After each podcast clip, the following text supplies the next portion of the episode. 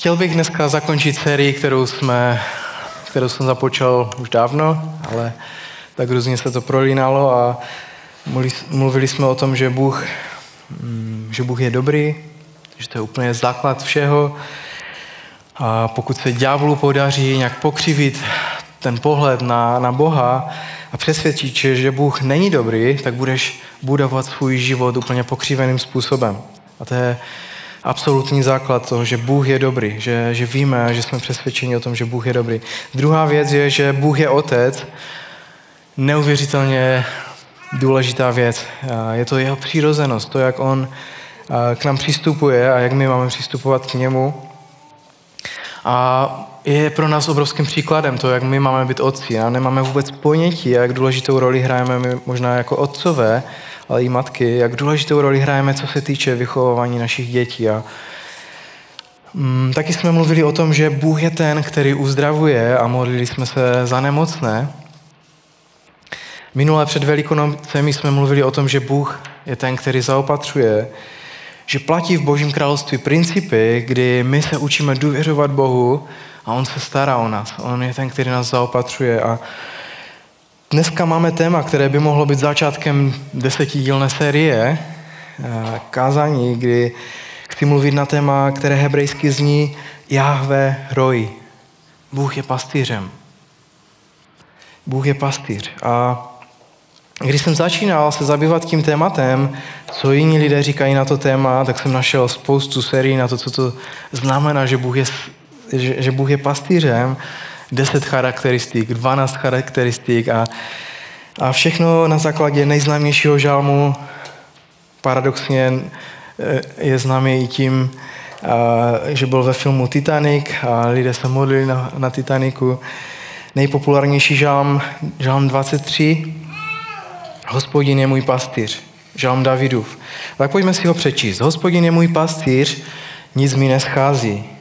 Na zelených loukách mi dává spočinout, ke klidným, klidným vodám mě přivádí. Mou duši obnovuje, po stezkách spravedlnosti vodí mě pro své jméno, pro jméno své. I kdybych měl jít údolím stínu smrti, ničeho zlého se nebojím, neboť ty se mnou jsi. Tvůj prut a tvá hůl mě konejší. Před zraky protivníků stůl mi prostíráš, hlavu mi olejem potíráš, můj kalich přeteká. Dobro a láska mě budou provázet po všechny dny mého života. Zůstávat budu v domě hospodinově po dlouhý věčný čas. Šest veršů, šest veršů, které mluví o boží, božím nadpřirozeném zaopatření o boží nadpřirozené ochraně, o, mluví o nadpřirozené obnově, nadpřirozeném pokoji, nadpřirozeném vedení, nadpřirozenému směrování, nadpřirozenému pomazání, mluví o nadpřirozeném úspěchu, mluví o nadpřirozeném zaslíbeních, mluví o nadpřirozené jistotě. To je jenom šest veršů 23. žalmu a jsou tak hluboké, Eh, že bychom mohli začít s tím novou sérii, kterou bychom prostě jeli další dva měsíce. A na, eh, na lodi Titanic, když se potápěla, tak lidé nahlas vyznávali tento žalm. Hospodin je můj pastýř. A první věc, kterou bych chtěl zmínit, je, že Bible neříká, hospodin je náš pastýř, ale říká, hospodin je můj pastýř. A to je krásná věc v křesťanství, která je, je že to, že, že všechno je tak osobní. Náš vztah s ním je tak osobní. Naše modlitba k němu je osobní. Bůh se zajímá o každého z nás osobně, konkrétně. Nejde jenom o nějakou masu, národ, společenství, když i o to jde, ale Bůh se zajímá o každého z nás konkrétně. On je Bohem, který se zapojuje velmi osobně a konkrétně. Je nám blízko, není nějakým Bohem, který by eh, si stvořil armádu nějakých poskoků, kteří za, za něho všechno ře, řeší, ale Bůh je ten, který se za, o nás zajímá osobně, konkrétně.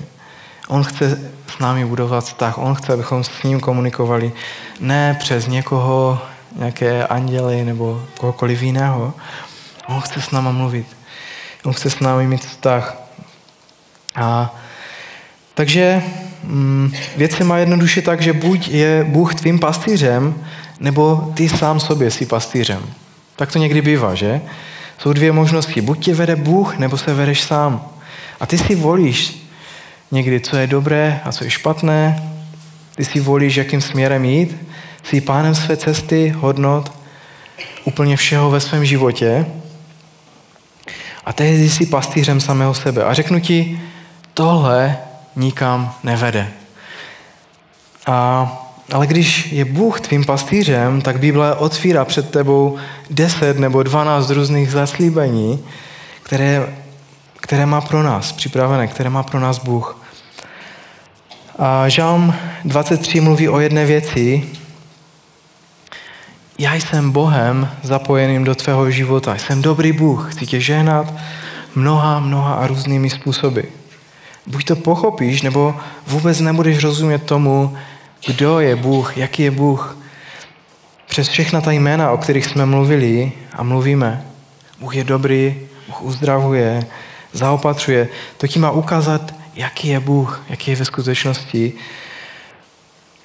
A protože to, co si myslíš o Bohu, má neuvěřitelně velký vliv na, na kvalitu tvého života, na tvé hodnoty, na tvoji budoucnost to, jak uvažuješ, je to, jak se díváš na Boha. A dneska se chci dotknout toho, že Bůh je Bohem obnovy. Žalm 23 říká, že obnovuje mou duši. Nebudu rozovírat všechna ta témata z toho žalmu, ale zastavím se u tohohle tématu, že Bůh je ten, který obnovuje uh, mou duši. Když se podíváš na sebe, tak vidíš tělo, že? Nevidíš duši, nevidíš ducha, ale jsme ze tří části, tělo, duše a duch. A v Biblii je napsáno, že obnovuje mou duši. A naše duše není nic jiného než na, naše myšlení, naše mysl, svobodná vůle a naše emoce. To je naše duše. A Bůh říká, já jsem ten, kdo obnovuje tvoji mysl, já jsem ten, kdo obnovuje tvoji vůli, já jsem ten, kdo obnovuje tvoje emoce. A tvoje mysl, vůle i emoce, tvoje duše může být ubita nějakýma okolnostma, životem, těžkýma věcma, které procházíme někdy s dětmi, zdravotními věcmi, prostě v zaměstnání, ve škole, kdekoliv jsme a jsme někdy ubití věcma, jsme někdy zranění, naše duše cítí prostě bolest. A, ale víte, lidé, kteří chodí k psychologovi, psychiatrovi, jsou lidé, kteří zažili za svůj život něco, co, co poškodilo jejich mysl, jejich vůli, zničilo nějakým způsobem jejich emoce. Ale Bůh je ten, který nás chce obnovovat. Bůh je ten, který chce dneska, dokonce dneska dopoledne, jednat s náma, s těma věcma, které, které jsme zažili, které si neseme, které možná ničí naši duši. A tak nejprve, co je to, co ničí naši duši? Co to jsou za věci? Proč někdy nepřemýšlíš, nevybíráš si a necítíš to, to co je správné? Proč si někdy vybíráme špatné věci? Proč někdy cítíme špatné věci? Proč někdy přemýšlíme špatně? A když se někdy dívám na život konkrétního člověka, na jeho volby, na jeho uvažování, reakce, tak vidím, že to není nějak komplikovaný problém, že to je problém duše. A něco vám řeknu. Na počátku, když dáme svůj život Bohu, tak se Bůh zajímá o věci našeho těla. A jednoduché věci, nějaké návyky, nějaké naše jednání, zlozvyky, prostě věci, které jsme řešili a najednou nám ukazuje, ale tohle asi není v pohodě. A, a my s tím něco děláme a měníme ty věci. Ale kdy, čím déle jdeme za pánem, tak začíná dělat pořádek v naší duši. Začíná ji obnovovat. Začíná obnovovat naše postoje, začíná léčit naše emoce. A on nám říká, ale tahle ta reakce není správná. Tvůj postoj není správný. A, a je na nás, co s tím uděláme. A náš duch je obsazený Bohem, ale naše duše neustále podlehá práci Ducha Svatého zevnitř když nás proměňuje a chce nás obnovovat. Co je teda to, co ničí naši duch, duši? První, je, první věc je nevyřešená křivda, urážka ve tvém životě. A já vím, jak vypadá křesťanský svět.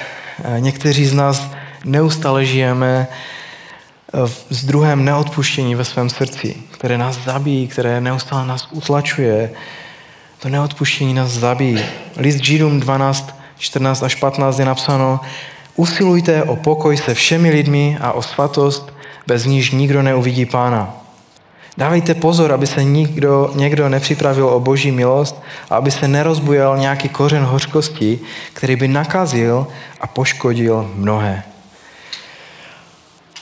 Chci říct, že všichni, ať, tady, ať si to myslíte nebo ne, ať si to přiznáte nebo ne, tak jsme, vždy, tak jsme někdy byli někým zraněni. A taky jsme někoho zranili. A možná na něco si zapomněl, na něco, něco si blbě řekl, řekla, na někoho se zblbě podíval a někdo to prožívá. Nebo naopak se někdo na nás blbě podíval, něco řekl a nemusí o tom ani vědět. Můžeme být zraněni čímkoliv, to je, to je normální věc. Takový je život, je to normální, dokud žijeme v tom ne- nedokonalém světě, na kterém jsme, tak budeme zraňováni a věci nás budou zraňovat a je to realita. Probě- problém se objevuje tehdy, když zranění zadržujeme ve svém srdci, když, když necháme to zranění, aby působilo v nás a když to držíme v sobě, když to nepustíme, ale držíme si to pro sebe, tak zranění vytváří hořkost, jak tam čteme v Židům. Pomaličku to prostupuje celým člověkem Celé nás to přemůže a hořkost se mění v totální neodpuštění. A totální neodpuštění spočívá v tom, že když vidíš osobu, která tě zranila, tak se ti otvírá nůž v kapse, v uvozovkách. Můžeš být ve sboru, fajné, fajné, uh, ale najednou vejde ten člověk a ta tam je boží přítomnost. Kazání tě vůbec nezajímá, jenom pořád ti vyvstává v mysli ten člověk, který který ti ublížil. A on tam sedí a tváří se, že ho zajímá kázání a že to poslouchá, že ho to ještě možná i nějak proměňuje a ty si říkáš, cože? On? Můžeš být ve sboru a, a tyhle ty věci zažívat. Jsi zraněný, máš hořkost, je v tobě neodpuštění, které tě zevnitř, zevnitř zžírá. Dále neodpuštění znečišťuje naši mysl vytváří nesprávné emoce, nesprávné reakce. Neodpuštění zotročuje naši svobodnou vůli a má, má celkově vliv na naši duši. A neodpuštění způsobuje co? Je tam napsáno v, tě, v, tom, v těch židům. Je nákazou a škodou pro mnohé. Zvláštní, že? Nevyřešená křivda, urážky je tak rozšířená v našem křesťanském světě, že to až hlava nebere. A čteme, že nakazou škodou pro mnohé. To, když máme nevyřešené věci, když máme neodpuštění. Pouze my jsme tak často naivní, že přestože máme ke komukoliv neodpuštění, jsme uraženi na někoho, tak myslíme si, že křivdíme e, tomu druhému, té druhé oslově, vůči které máme neodpuštění, tím, že máme to neodpuštění, jo? že si řekneme, takže, ty jsi mi ublížil a já teď jsem na tebe naštvaný, já ti budu mít k tobě odstup, budu mít vůči tobě neodpuštění a tím bude prostě, tím ti to oplatím. Ale to je blbost. A Myslíme si, že ta osoba trpí, ale často ten člověk nemá žádné ponětí o tom, že tě zranil, nemá ponětí, že máš nějaké neodpuštění vůči němu. A tvůj postoj neodpuštění je takovým smradem, který se nese všude okolo. Který působí na druhé lidi, který má vliv na tvoji duši. Postrádáš radost, postrádáš jakýkoliv pozitivní myšlení, nic ti nefunguje, a s druhými lidmi funguješ velmi povrchním způsobem, protože si řekneš, co když mě zase někdo zraní. A vlastně celý tvůj život se stává hrozně povrchní. A klíčem k tomu, aby se zbavil křivdy, urážky, je velmi a velmi jednoduchý. Lékem je, lékem je jedna základní věc A to je odpuštění. Odpust. Ne tak možná úplně z ohledu na tu druhou osobu, ale z ohledu na sebe. Odpust, musíš odpustit. Jestli neodpustíš tomu druhému člověku, jestli to neuděláš upřímně, z hloubi svého srdce, tak věř mi, není to dobré. Římanům 12, 17 až 19 je napsáno, nikomu neodplácejte zlo zlem, ať všichni vidí, že vám jde o dobro. Pokud záleží na vás, mějte se všemi lidmi pokoj. Není to o tom, že Bůh ti bude žehnat, pokud nejsi schopen odpustit. Není, není schopen tě žehnat. Není, pokud jsi vyboroval strop neodpuštění. Blahoslavení ti, kdo působí pokoj, jedno z osmi blahoslavenství zkazání nahoře. A dál pokračuje v Římanům, nemstěte se sami milovaní, ale dejte místo hněvu. Je přece psáno, má je pomsta, já zjednám odplatu, pravý hospodin. Hladový tvůj nepřítel, dej mu jíst a pokud žízní, dej mu pít. Tím, že to učiníš, zhrneš mu na hlavu žhavé uhlí. Nenech se přemáhat zlem, ale přemáhej zlo dobrem. Odpuštění. Vidíme, že Bůh je spravedlivý. Není to tak, že ti někdo ukřivdil a ty to potřebuješ vzít do svých rukou, aby si řekl, já to vyřeším, protože Bůh je tak dobrý a spravedlivý a milosrdný, že, on to všem, že to všem promine. Ale tady vidíme, nechte to na Bohu. Je to jeho věc. On něco s tím udělá. Zároveň, pokud si někomu ukřivdil, ublížil, ty poneseš následky. Máš s Bohem problém, potřebuješ ty věci vyřešit. Proto Pavel říkal, nech to na Bohu, na jeho hněvu. Bůh to pořeší. Bůh je ten, kdo, eh, kdo, kdo si s tím udělá pořádek. Ty buď ten, kdo působí pokoj, kdo žehná, kdo odpouští. Buď tím, kdo zlo přemáhá dobrem. Je to úplně opačné, než to, co dělá tenhle ten svět. Úplně opačné, než to, co dělají lidé, kteří jsou okolo nás. Když je nějaké zlo, tak dáme ještě větší zlo, že? Ale tady vidíme, že nás Bůh vybízí k tomu, abychom zlo přemáhali dobrem. A to je lekce zralého křesťana. Neříkej, že jsi zralý člověk, pokud žiješ v neodpuštění. Neříkej, že jsi zralý člověk, když na prvním místě nehledáš pokoj. Neříkej, že jsi zralým křesťanem, když nedokážeš poprosit o odpuštění. Odpust. Druhá věc, která ničí naši duši, je pocit viny. První Mojžíšová čtvrtá kapitola, 5. až 10. verš je napsáno, je napsáno, ale v Kainovi a jeho oběti zalíbení nenašel. Kaina to rozlítilo, až se mu skřivila tvář. Hospodin tedy Kainovi řekl, proč se zlobíš? Proč máš skřivenou tvář? Co pak tě ne, nepřijmu, když budeš jednat dobře? Když ale nebudeš jednat dobře, pak se ve dveřích číhá hřích a dychtí po tobě, ty máš ale nad ním panovat. Kain svému bratru řekl, Pojď na, pojďme na pole. A když byli na poli, Kain se na svého bratra Abela vrhl a zabil ho. Kde je tvůj bratr Abel? zeptal se Kaina hospodin. Nevím, odpověděl. Jsem snad strážcem svého bratra? Co z toho udělal, řekl mu Bůh. Slyš, krev tvého bratra ke mně volá ze země. Tak vidíme, Kain zabil Abela. Bůh nepřijal Kainovu oběť, protože to byly zbytky a ne to, co bylo nejlepší a první v Kainově životě. Bůh odmítl tu oběť což způsobilo, že Kainovi vyrostla nechuť k Bohu a ke všemu okolo něj. A co víc, objevila se nenávist vůči Abelovi. A ve výsledku Kain neovládal své emoce, neovládal svou mysl, ani vůli, zabíjí Abela. A, a, a v životě Kaina se objevuje smrtelná věc, která se objevuje i v našem životě. Když uděláme něco zlého, objevuje se pocit viny to velmi destruktivní věc. A pocit viny je něco, co, co v běhu na delší trať ničí. Úplně ničí tvůj život.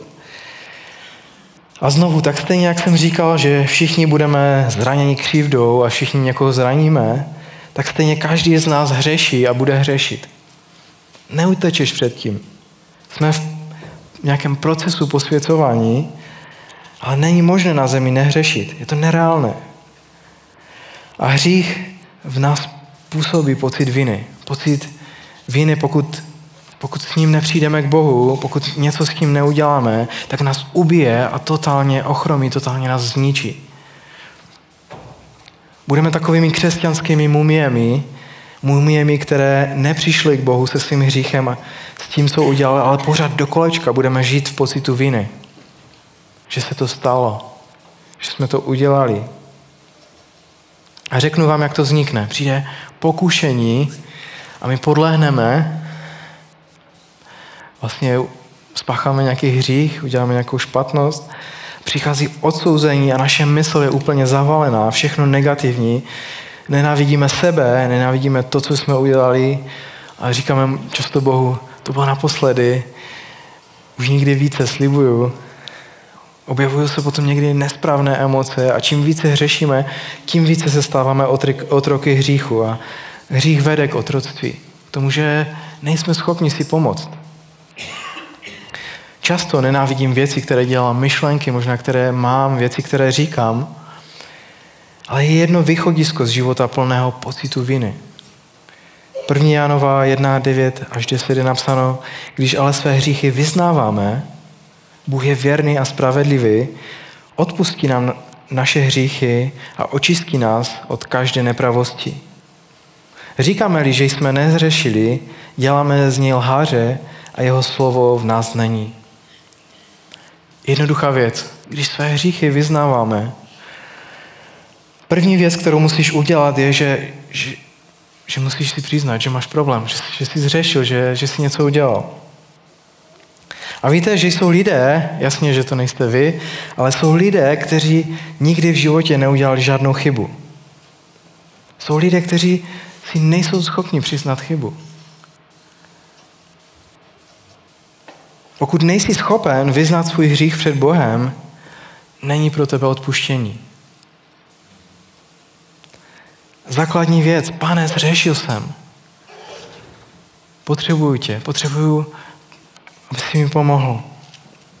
A on je věrný a spravedlivý, odpustí nám naše hříchy, očistí nás od každé nepravosti. Žám 51, David zřešil s Bačebou, znáte ten příběh, je to známý příběh, kdy prostě udělal fatální chybu, přichází v pokání k Bohu. Představme si, že celý svět čte nejpopulárnější knihu na světě, Biblii, která je stovky let bestsellerem. Všichni čtou o Davidovi, o tom, co udělal. Měl být ve válce, ale procházel se po své střeše a zřešil s Batšebou. Všichni o tom čtou. První věc je, přiznej se. Pokorní lidé nemají problém si přiznat vinu asi člověkem, stejně jako já, který neustále dělá chyby. A pokud nejsi schopný si je přiznat, pokud nejsi schopný přijít a říct, OK, prostě zřešil jsem, udělal jsem chybu, pokud nejsi schopný to udělat, tak je to velký problém, protože pořád chybujeme. Musíš se naučit vyznávat před Bohem věci, které, které jsou hříchem. A nelží, protože Bůh vidí všechno. Další věc, eh, přísloví 28, 13 a 14. Kdo zakrývá svá přestoupení, neuspěje, ale kdo je vyznává a opouští, nalezne slítování. Blahoslavený je člověk, který má ustavičně bázeň, ale kdo zatvrzuje své srdce, padne do zla. Kdo zakrývá svá přestoupení, neuspěje. Neukrývej svá přestoupení, neskrývej své hříchy, své chyby, ale vyznavej je před Bohem. Opust je a tehdy najdeš slítování. Šalamón pokračuje a říká, blahoslavený je člověk, který má ustavičně bázeň. A to je něco, co dělá Duch Svatý v nás. V momentě, kdy dáváme svůj život Bohu, poddáme se Ježíši, tak On je ten, který obměkčuje naše srdce. Naše tvrdé srdce, které je zatvrzelé a on obměkčuje naše srdce. Ale on ho obměkčí, ale ono se znovu dá zatvrdit, že? Přestaneme být citliví a opatrnými. A znova zatvrzujeme svá srdce a padáme do zla. Poslední věc, pokud jde o pocit viny, a je to okamžitá reakce. Když upadneš, když zřešíš, nečekej, ale utíkej. Marnotratný syn šel jakoby po žebříku dolů, stále pořád hlouběji a hlouběji. Došel do takové situace, kdy chtěl jíst to, co jedli prasata a nemohl. Strašné. Utíkej k otci, on je ten, který, který čeká. Je plný milosrdenství a je plný lásky. Možná ti ďábel pokoušel a ty se spodal a on se snaží, aby zůstal neustále v pocitu viny. Aby se stále válel v bahně a přemýšlel nad sebou. Nedělej to, utíkej k otci. Poslední věc, která ničí naši duši, je náš smutek. Smutek je docela komplikovaná emoce v našem životě a může být smutek, který je pozitivní? Může být. Není to tak, že ti někdo umírá a ty otevíráš list Jakubův, radujte se, když na vás přicházejí, když procházíte různými zkouškami, nebo jak na jiném místě za každých okolností se radujte a ty chválíš pána, protože ti někdo zemřel. To není normální, že? To je nenormální, to, to bylo choré. Vůbec o tohle nejde. Bůh není někdo, kdo ignoruje tvou duši, kdo ignoruje tvé emoce, Někdy se musíš vyplakat, když přijde nějaká ztráta nebo něco. 2. Korinským 70 je napsáno, zbožný zármutek totiž působí pokání, již vede ke spáse, takže není čeho litovat. Světský zármutek však působí smrt. Co to znamená světský zármutek? Co to jsou za věci, které působí smrt? Žálm 103, 13 a 14 je napsáno, jako je otec k dětem laskavý, tak je laskavý hospodin k těm, kdo ho ctí. On přece ví, z čeho jsme složení, to, že jsme prach, si nosí v paměti.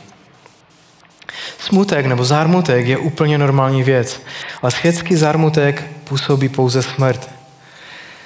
Možná někdy jsme tak strašně zahladění do sebe, že to působí v nás smrt a že zažíváme smutek z věcí, které by normálně nedávaly smysl. Něco se nepodařilo tak, jak jsi chtěl, jsi smutný v sobě. Smutek, mm, ale na druhou stranu smutek, který vede k pokání, když řešíš, ten je dobrý.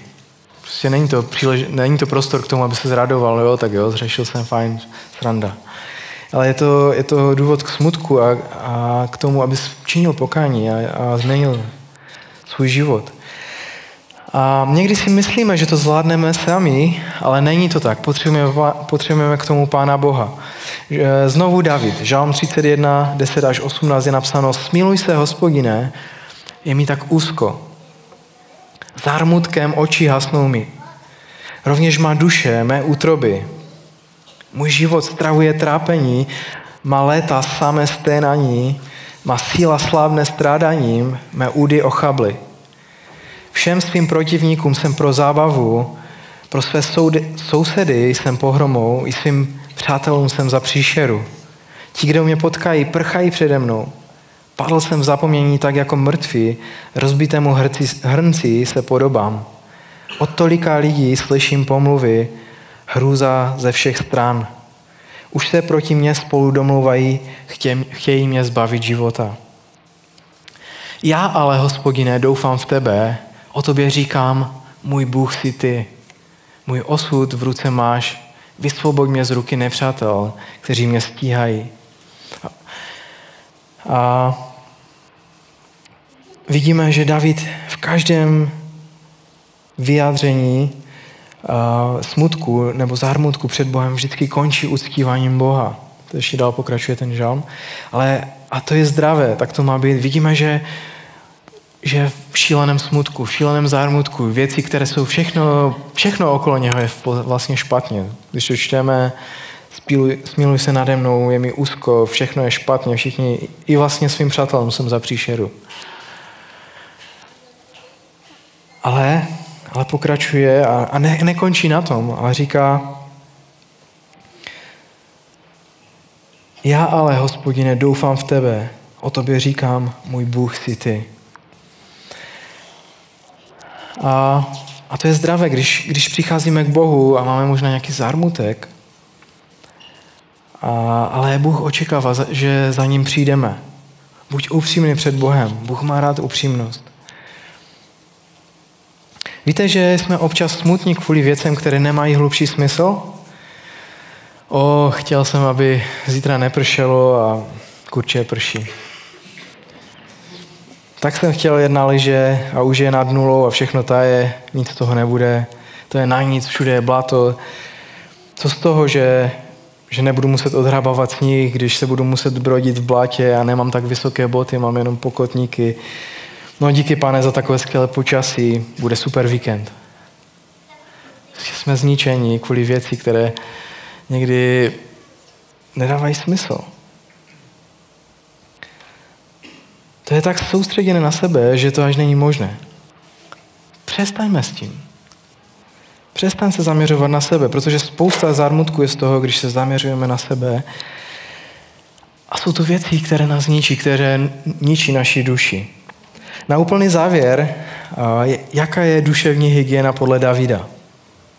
Tak stejně jako si myješ zuby, tak potřebuješ se starat o svoji duši. Doufám, že si čistíte dobře zuby.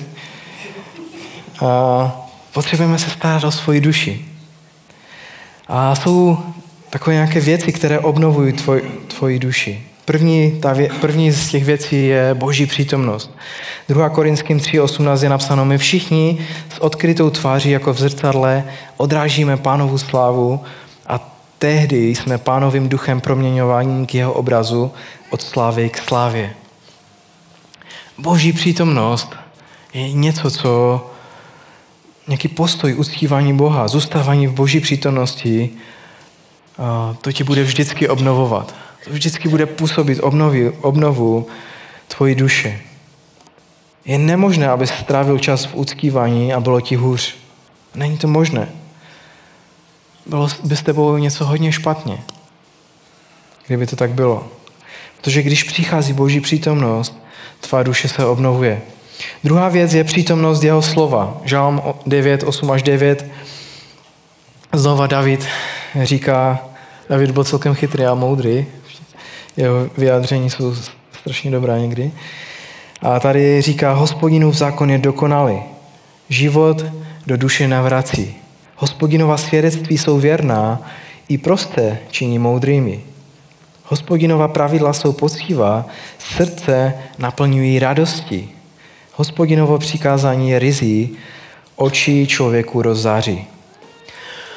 A pokud není ve tvém životě základ Božího slova, tak je to problém. My možná máme rádi sny, máme rádi vidění, máme rádi proroctví, a základem je ale Boží slovo. Jestli se nekrmíš Božím slovem, Biblii, jestli Boží slovo není základem ve tvém životě, tak ti řeknu, že směřuješ nikam. Potřebuješ Boží přítomnost, to je dobrá věc, ale potřebuješ zároveň Boží slovo. Je to něco, co Bůh chce ve tvém životě, co obnovuje eh, tvoji duši, co život do duše navrací. Hospodinův zákon je dokonalý a mm, další věc, třetí je přítomnost určitých lidí. Je důležité mít lidi, kteří mají vliv na, na tvůj život, jsou blízko Bohu, přináší život, přináší radost, přináší naději, přináší občerstvení. Znova David, Žalm 122 říká, raduj se, když slychávám, pojďme do domu hospodinova. A je to ve společenství, kdy můžeme přicházet a mít společenství s bratry a sestrami. A věřím, že církev je místo, kde přichází obnovení tvé duše, kdy přicházíš a druzí lidé, kteří okolo tebe přichází a říkají, ale Bůh jedná takovým způsobem v mém životě. Je to pozbuzením, je to občerstvením, je to naděje, je to něco, co přináší naší duši občerstvení a obnovení. Další věc je přítomnost uctívání a vděčnosti ve tvém životě. Chci říct, že tvoje tvář mluví víc, než myslíš. Tvoje tvář mluví o všem, co se děje ve tvém životě. Zrcadlí stav tvé duše. Někdy se dokážeme přetvářovat, já vím, máme děti a, a někdy a, třeba lžou, a, ale je to strašně jednoduché to poznat. Prostě ve tváři, vždycky říkám, ve, v očích ti vidím, že to není pravda. Ale ne, tak ne, nevidíš nic. A, ale, ale naše tvář zrcadlí to, jak, jaké je naše srdce. A,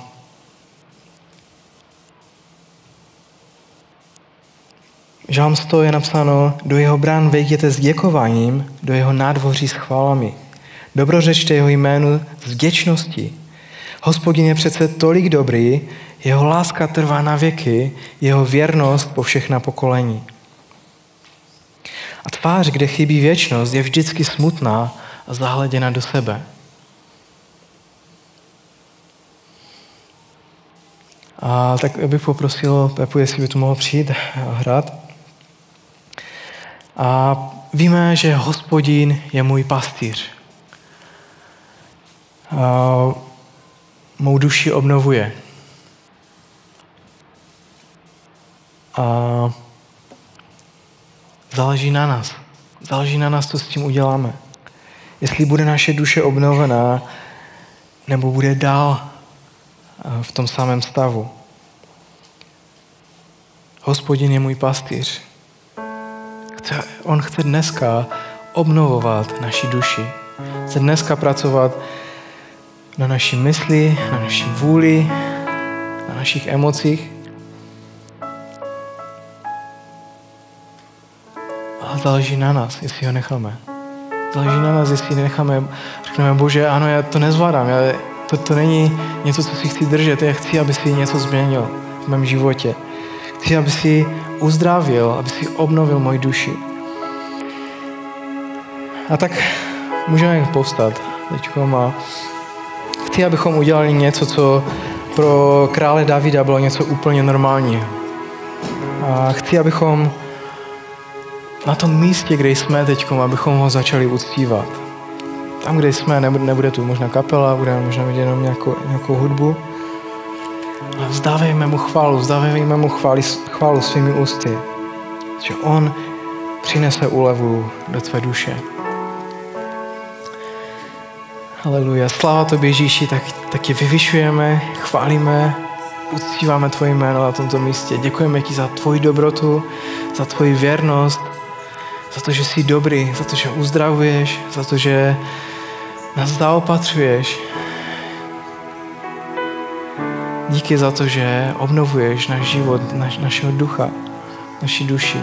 Díky za to, že, že jsi naším pastýřem, že jsi nám blízký, že nás chceš vést, že nás, že nás nenecháš jenom tak na pospas samým sobě. Že nás nenecháš v naší slabosti. Buď vyvýšený, buď oslavený králi. Není nikdo jako ty, Ježíši. Chceme do konce svého života vyznávat, jak dobrý jsi, Chceme zpívat o tvoji lásce, chceme mluvit o tom, jak dobré věci děláš v našich životech, pane.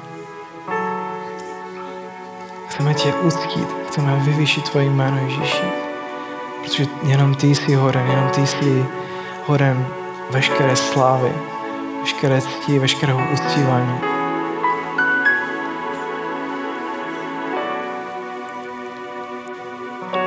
Chválím tě, Ježíši, nad životy každého, kdo je na tomto místě, nad svým životem a nad situacemi, které, které zažíváme.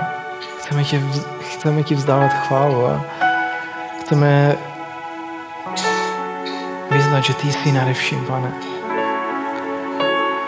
Že jsi mocnější než cokoliv nás ubíjí, než jakýkoliv pocit viny, než jakýkoliv neodpuštění, jakýkoliv věci, kterými se trápíme, jakýkoliv smutek, který si možná vypůsobujeme sami. Tě prosím o to, aby si dneska obnovil duši každého člověka, který, který cítí, že, že neporadí dál sám, že nedokáže to zvládnout. Prosím tě, dovol, aby, aby ti dovolil vstoupit do těch věcí. Aby dokázal si přiznat, že že on není dobrý, ale že ty jsi dobrý.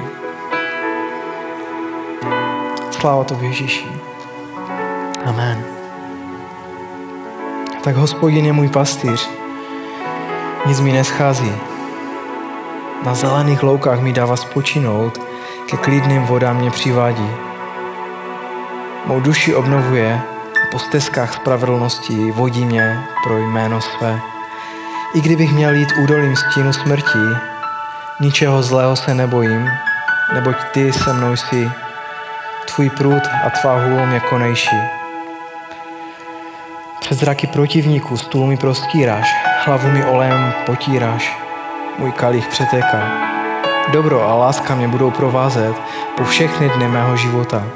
Zůstávat budu v domě hospodinově po dlouhý čas, věčný čas.